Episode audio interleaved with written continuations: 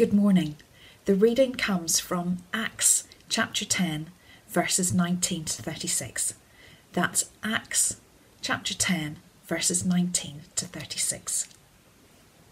While Peter was still thinking about the vision, the Spirit said to him, Simon, three men are looking for you. So get up and go downstairs. Do not hesitate to go with them, for I have sent them. Peter went down and said to the men, I am the one you are looking for. Why have you come? The men replied, We have come from Cornelius the centurion. He is a righteous and God fearing man, who is respected by all the Jewish people. A holy angel told him to have you come to his house so that he could hear what you have to say. Then Peter invited the men into the house to be his guests. The next day, Peter started out with them, and some of the brothers from Joppa went along. The following day, he arrived in Caesarea. Cornelius was expecting them and had called together his relatives and close friends. As Peter entered the house, Cornelius met him and fell at his feet in reverence. But Peter made him get up. Stand up, he said. I am only a man myself. Talking with him, Peter went inside and found a large gathering of people. He said to them, You are well aware it is against our law for a Jew to associate with a Gentile or visit him. But God has shown me that I should not call any man impure or unclean. So when I was sent for, I came without raising any objection. May I ask why you sent for me? Cornelius answered, Four days ago I was in my house praying at this hour, at three in the afternoon. Suddenly a man in shining clothes stood before me and said, Cornelius, God has heard your prayer and remembered your gifts to the poor. Send to Joppa for Simon, who is called Peter. He is a guest in the home of Simon the tanner, who lives by the sea. So I sent for you immediately, and it was good of you to come. Now we are all here in the presence of God to listen to everything the Lord has commanded you to tell us. Then Peter began to speak. I now realize how true it is that God does not show favoritism, but accepts men from every nation who fear him and do what is right. You know the message God sent to the people of Israel, telling the good news of peace through Jesus Christ, who is Lord of all. It's great to be with you, St. Michael's, albeit virtually. Uh, my name's Jono, married to Lucy. We've got three children, and we're based in Oxford. And I'm training to be a vicar at Wycliffe Hall. Our theme today is what about international neighbours? Up until a few years ago, most of my travel um, and my interaction with international neighbours, so to speak, had been on holiday. But last summer, um, Lucy and I and our children, we returned from five years in the Middle East. Uh, we studied Arabic for two years, and then we were working with churches in Jordan to do relief and development with Syrian refugees. Uh, and then we got involved in some media stuff as well to break down barriers between uh, Muslims and Christians and help Muslims understand uh, more about who Jesus is. I wonder what comes to mind when you hear uh, the question, what about international neighbours? This coronavirus has made us all aware of the globalized world we live in and of just how interconnected we actually are. One person catching a virus in China can spread it across the world in months. We love the way Britain is embracing and celebrating their diversity here on our doorstep. We've really noticed it since coming back. London, you in London, is the most linguistically diverse city in the world with more than 250 languages spoken. St. Michael's, Guy reckons, uh, has maybe two dozen countries represented. Our international neighbours are both near and far, and even the far ones can be reached within hours on a plane. But what does our Christian faith say about our international neighbours? And if it does say something, how can we graciously interact with people from other cultures? We're going to look at two things that come through this story of Peter and Cornelius God's mission and our response humble hearts and loving actions. Do get your Bibles out if you've got one to hand. We're in Acts chapter 10. Firstly, God's mission. This story is a pivotal moment in God's plan of reconciliation with humanity, his overture of love to his children. Back in Genesis 12, God promised Abraham that through his offspring, all nations, all peoples on earth would be blessed. And there's this tension running through the Old Testament. There's this focus on Israel, and yet there to be a light to the nations. There are many stories that could, could be given as examples, but Naaman, the, the leper, he was a general in the, in the Syrian army, uh, he gets healed by Elisha, and, and there's something about his, his heart posture to the Lord. Jonah gets sent to speak to the Ninevites. Um, the Psalms and the prophets talk about this as well. And Psalm 45, verse 17 The nations will praise you forever and ever. And then Jesus comes along, primarily to the house of Israel, but also to non Jews, the Gentiles. The Gospels are littered with stories of Roman centurions, Samaritans, Syrophoenicians, Gadarenes, and others coming into restored relationship with God then Acts start, the Acts of the Apostles. In Acts, we see the gospel starting in Jerusalem, but going beyond its border to the region Samaria, and then internationally to the ends of the earth. And this story is the turning point when the Gentiles come into God's family. Our story today is 70 verses. We only read a quarter of it, and it doesn't get much attention compared to some of the shorter, well known ones, but it is a key point at which the gospel goes out. This is the start of it going beyond the Jewish boundaries into Gentiles. I'm just going to outline the fuller story. Peter's ended up in Joppa, modern day Jaffa, Tel Aviv. Um, Jaffa's the old city, Tel Aviv's only been there about 100 years. He's there doing some healing, some, some teaching. Meanwhile, 32 miles up the coast in Caesarea, there's a Roman centurion uh, at the garrison there, Cornelius, uh, and he has a vision. He's a devout, God fearing man. His faith is active. Uh, we can tell that because he gives generously to the poor. It's not just some intellectual faith. And he's a leader of 100 soldiers and of his household. And then it says, God's heard your prayers. He, he has an angelic visitation, he has a vision. God's heard your prayers, he gets told. He knows your faith. Now send some soldiers to Joppa to bring a man called Peter to you. He's staying with Simon the tanner. And then we get this scene change that Luke puts in. And we go jump back to Peter and Joppa.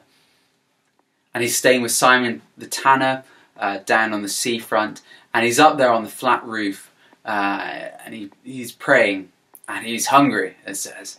Uh, and he falls into a trance, and he has this vision. And in it, heaven opens, and he sees a large sheet coming down, and on it, all sorts of animals, including, it says, all kinds of four footed animals, as well as reptiles and birds. Those were unclean animals. And a voice tells him to get up, Peter, kill and eat. Surely not, Lord, I have never eaten anything impure or unclean. Then the voice spoke to him a second time Do not call anything impure that God has made clean. This happened three times, and immediately the sheet was taken back to heaven. While Peter was wondering about the meaning of the vision, don't worry, he's slightly confused by it too. The men sent by Cornelius found out where Simon's house was and stopped at the gate. They called out, asking if Simon, who was known as Peter, was staying there. Then it comes to the bit that we had in the reading. Cornelius' soldiers explain why they've come. They spend the night with Peter, then the next day Peter, six of his friends, and the three soldiers walk the day and a half journey back to Cornelius. Cornelius, meanwhile, has gathered his whole household around him his wife, his children, his servants, presumably some other soldiers. Uh, and he bows down in front of all of them. Then we get verse 33. Now we are all here in the presence of God to listen to everything the Lord has commanded you to tell us. And Peter began to speak. I now realize how true it is that God does not show favoritism, but accepts from every nation the one who fears him and does what is right. You know the message God sent to the people of Israel, announcing the good news of peace through Jesus Christ, who is Lord of all. He explains the gospel message in more detail. They're baptized, they're filled with the Holy Spirit, and they speak in tongues. After this point, the church rapidly grows and expands further and further as the apostles and the church understand that this message of life and love through Jesus is not a just, not just a Jewish thing, it's an everyone thing. This peace is for everyone. No one is deemed unclean or unworthy of God's love, as God declares through Peter's vision. Jews, Gentiles, Brits, Arabs, Mongolians, French, Eritreans, Nigerians, everyone is welcome. So much could be said, but what's the main thing? God wants all people to be in relationship with Him. He accepts people from every nation. And how does He accept us?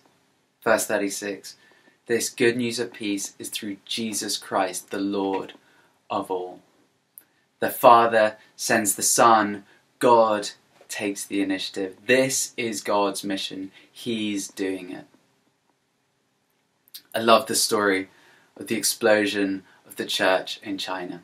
Conservative estimates put the church in China at 100 million. But the church growth only happened after the Western missionaries were kicked out by the Communist Revolution in 1949. And then the church grew.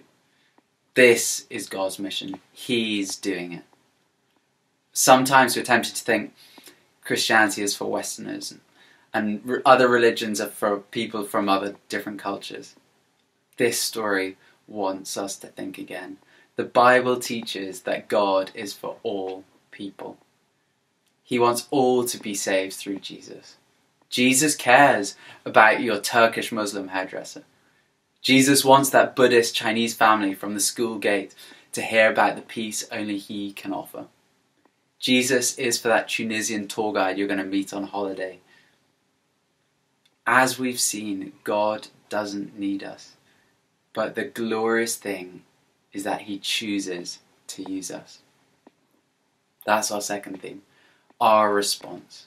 God uses humble hearts and loving actions a few thoughts and applications on humble hearts. Did you notice that God sent the angel to Cornelius to send for Peter? Peter had the privilege of sharing the message of Jesus. God chooses to use humble people. Cornelius was a man of great stature in his society, but he also had immense humility. He was generous, he gave freely. He bowed down in humility to Peter in front of a large crowd, and he received the teaching about Jesus. Peter too showed humility. He let the gospel move his heart that he was willing to stay with a tanner, someone who would have been considered unclean because he worked with carcasses all day. Peter showed humility in the way he was available to God. He was willing to drop things at a moment's notice. Some practical tips on how we can show humility. We can pray. Humble people pray, and God loves to answer prayer. A week before we left Beirut, uh, we needed someone to do some translation work. I managed to track down this uh, woman, we'll call her Noor, and uh, got her to translate some Bible stories into Farsi. And uh, gave her the, the stuff to translate and then we prayed. We prayed hard. We said, God, please reveal yourself. Please reveal yourself in a vision, in a dream. And then he did it. The next day, she'd been working on the uh, translation work, and Jesus appeared to her that night and stood with her for two hours. And he said, No, you are my daughter. I am wiping your slate clean. I am giving you a new beginning. She got baptized uh, about five months ago, and she's in Christian community and being discipled. Number two, take a posture of learning. Be interested in their culture. Uh, when we were studying Arabic, uh, we learned new words by asking new questions, and uh, we'd hear people's stories. We'd learn about their upbringing, about their culture, about their values, about their worldview. Um, ask people about their culture. They'd love to tell you about all their traditions, uh, about their food, the way they do things. Um, right now it's Ramadan for our Muslim friends. Uh, learn a Ramadan greeting so that when you see your Ram- uh, your Muslim friend, you can say um, say a greeting, Ramadan Kareem. It shows them that you're interested. Take a posture of learning. And three, look for humble people who God has prepared, like Cornelius in this story. These are people who are they often show interest in you. They they're in, they're open to new ideas and they're spiritually sensitive remember when we were new to Jordan, uh, we'd been there about a month, and Lucy and I were walking in the neighbourhood, and we were in a shop, and this this guy said, "Why have you left England to come here?" Um, people don't move from the UK to this conservative, conservative, Sunni Muslim neighbourhood. Um, and I said in my best Arabic at the time, we've come to give hope from God to Syrians and he said, I think God sent you to me. Um, and God had been working in his heart. Um, he was spiritually sensitive, he was open to new ideas. He um, had two miraculous dreams where Jesus appeared to him and he got baptized, and uh, he's bringing some friends of his to know Jesus as well. So we're thinking about our response, God using humble hearts, and loving actions. A few thoughts on loving actions. Number one, hospitality. Invite people over. And also invite yourself over. Um, Peter invited the soldiers in. He had them over for a night, and that would have entailed rushing around and uh, preparing a few meals. Um, he lets himself be invited to Cornelius's house, a day and a half's walk away. By inviting yourself over to other people's houses, you show them honour. Here are some pictures of uh, the incredible hospitality we've been shown. The word honour uh, and bounty are closely related in Arabic. And when, uh, when they have you over and they lavish their hospitality on you, it actually brings honour to them. Number two, speak about Jesus, not Christianity. Peter spoke about Jesus. He didn't speak about Judaism. Christianity, to some people, uh, carries some baggage. Um, some some people in some parts of the world, when they hear Christian the word Christianity, they think the West and Hollywood and negative connotations of um, certain lifestyles. Uh, people love Jesus, though.